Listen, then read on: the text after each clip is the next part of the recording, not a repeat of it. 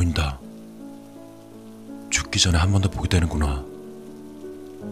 그런데, 그런데 왜? 자신의 주어진 삶에 만족하며 살 수 있는 사람이 세상에 얼마나 될까? 돈을 쓰고 써도 마를 일 없는 재벌 총수, 한 나라의 모든 권한을 가지고 국가의 중대 사항을 자제할 수 있는 대통령. 이렇게 대단한 사람들 역시 언론에 뿜어져 나오는 사건 사고를 보면 자신의 삶에 만족하진 않아 보인다. 너무 많은 것들을 누리고 있어서일까? 이들에 비하면 위에서 말한 재벌 총수의 아들은 아니지만 부유한 가정에 자라서 큰 걱정 없이 지내온 나로서는 내 삶에 만족하며 살고 있다. 얼굴도 미인이지만 속마음에 비하면 내실이 꽉 찬 아내와 사춘기로 한창 반항하고 말썽을 부릴 나이임에도 불구하고 그런 내색 없이 착실히 잘 생활하고 있는 아들 녀석. 부모님께서 이런 화목한 가정을 이루고 있는 모습을 보셨다면 굉장히 기뻐하셨을 텐데 말이다. 부모님께서는 내가 어렸을 때부터 헌신적이셨다. 그럴 수밖에 없던 것이 어릴 적 여덟 살 터울이 나던 형이 하나 있었는데 병으로 세상을 떠났기 때문에 형이 받아야 했을 관심과 사랑까지 나에게 베풀어 주실 수밖에 없었다. 그런 환경에서 자란 나는 당연히 이기적일 수밖에 없었고 항상 뒷바라지만 해주시는 부모님을 존경심이 아닌 그냥 내가 말만 하면 뭐든 해주는 그런 존재로 여겼었다.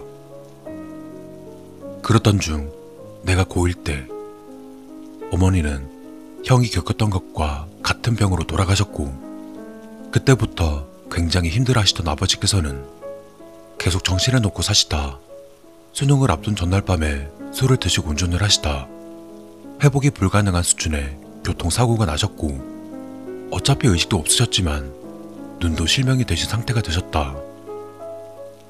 당시에 나는 어렸었게도 깨어나셔도 앞도 볼 수 없는 아버지를 믿고 살기란 세상에 허락하지 않다는 생각을 했고 아버지가 깨어나신 뒤 들어갈 비용과 고통을 생각하면 차라리 그냥 돌아가셨으면 하는 어리석은 생각도 했었다. 그런데 하늘이 나의 바람을 이루어 주신 걸까? 수능을 앞둔 하루 전날, 아니 수능 보는 날 새벽 두 시경 병원에서 한 통의 전화가 걸려왔다. 아버지는 오늘 아침을 넘기 힘드실 것 같다고 말했다. 나는 안도의 한숨을 쉬며 새어나오는 웃음을 참을 수가 없었다. 새벽 여섯 시경 의사선생님은 아버지께 마지막 인사를 하라고 말했다. 난 억지로 눈물을 쏟아내며 안도의 웃음이 터져 나오는 것을 막는 내 표정은 참 가관이었을 것이다. 내 말이 끝나기가 무섭게 아버지는 숨을 거두셨고 난 억지로 흘린 눈물을 감추고는 수능 시험장으로 출발했다. 그때 수능장으로 가차없이 출발하는 나의 모습에 의사와 간호사들이 사라지는 내 모습을 한동안 멍하니 쳐다보고 있던 것이 기억난다. 수능은 예상보다 훨씬 좋은 점수를 거두었고 누구나가 부러워하는 좋은 대학에 갈 수 있었다. 또한 부모님께서 모아두신 재산을 바탕으로 인생은 걸림돌 없이 지금까지 잘 풀려가고 있지만 생각해보면 철없던 그때 행동들이 많이 후회스럽기만 하다.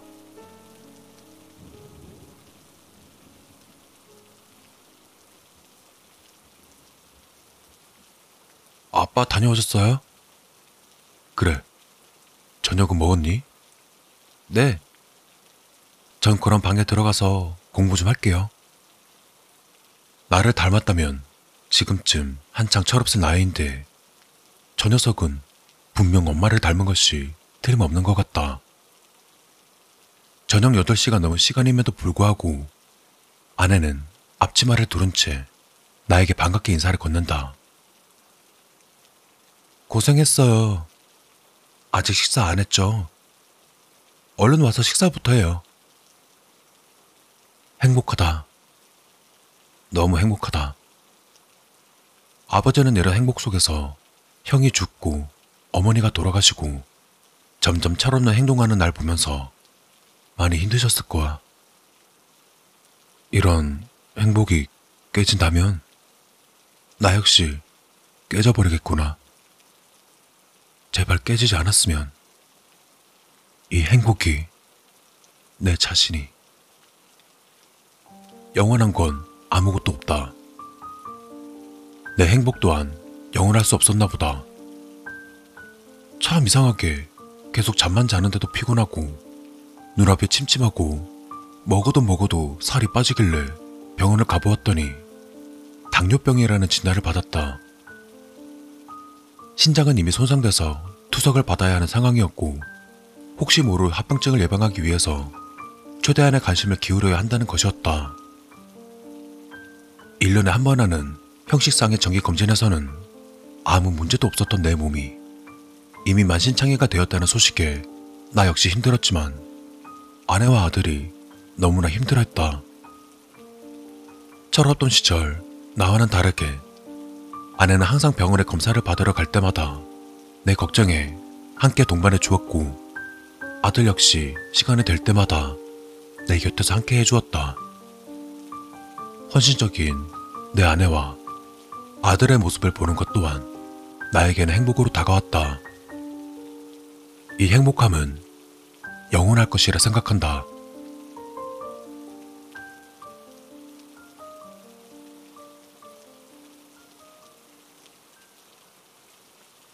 당뇨성 망막증입니다. 최악에는 완전히 시력을 잃으실 수도 있습니다. 굉장히 단단한 무언가로 머리를 세게 후려맞은 느낌에 한동안 정신을 차릴 수가 없었다. 청천벽력 같은 의사 선생님의 말에 아내는 옆에서 입을 막은 채 흐느끼고 있는데 흐느끼는 아내를 위로해 줄 수가 없었다. 제일 울고 싶은 건 난데 위로받고 싶은 건 나인데.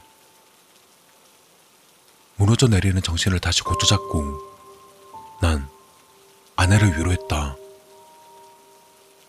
괜찮아. 최악의 경우라고 말씀하시잖아. 아무 일 없을 거야. 아니, 아무 일 없어. 절대로 그럴 일 없어. 아내를 부축해 집으로 데려온 뒤 정리하지 못한 업무 때문에 난 다시 회사에 나가봐야 했다. 실명을 하든 내일 당장 죽든 아내와 아들을 위해서 무언가를 해주어야 했고 내가 현재 가장으로서 그들에게 해줄 수 있는 것은 한 푼이라도 더 벌어야 하는 것이었기 때문에. 다녀오셨어요? 아내가 아들에게 최악의 경우로 이야기한 듯하다. 집에 들어온 내게 퉁퉁 부은 눈으로 아들이 인사를 건넨다. 그래, 저녁은 먹었니? 네, 정원 공부하러 들어가 볼게요. 그래. 어깨가 축 처진 채 들어가던 녀석이 내 쪽으로 뒤를 돌며 울음을 꾹 참는 듯한 얼굴로 말을 건넨다. 아빠, 힘내세요. 절대로 그런 일은 일어나지 않을 거예요. 그래, 고맙다. 그래, 눈이 멀어도 상관없다. 사랑스러운 아내와 아들만 내 곁에 있어준다면 영원히 행복할 수 있어.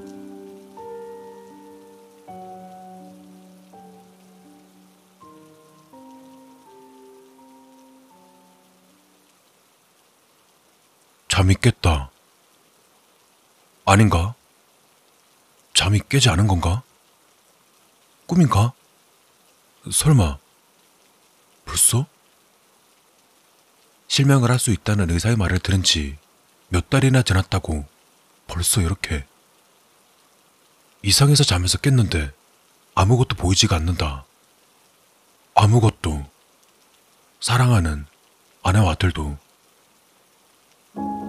그로부터 이 년 뒤 신장 투석이고 인슐린 투여고 나발이고 아무것도 소용이 없었다. 몸은 하루하루 지나갈수록 점점 망가져갔고 나 역시 아버지처럼 가만히 누워있을 수밖에 없었다. 하지만 나는 그때의 아버지와는 다르다. 나에게는 사랑하는 아내와 아들이 곁에 있다. 보이지는 않지만 흐느끼며 울고 있는 소리로 느낄 수 있다. 난 행복하게 인생의 마침표를 찍을 수 있을 것 같다. 때가 된 것 같다. 호흡기를 달고 있음에도 숨을 쉬기가 점점 버거워진다. 온몸의 피가 거꾸로 도는 기분이 들기 시작하며 몽롱해진다. 아내와 아들의 울음소리도 삐빅거리는 듣기 싫은 자본과 함께 섞이기 시작한다. 헌데 이상하다. 정신은 흐릿해지는데 깜깜했던 시야가 조금씩 밝아진다. 뭐야? 왜 갑자기 앞이 보이기? 이런 사악한 나에게 마지막으로 이런 행복을 또 안겨주려나 보다. 보인다. 죽기 전에 한 번이라도 더 보게 되는구나. 그런데, 그런데 왜, 왜... 너희들 왜 웃고 있는 거야?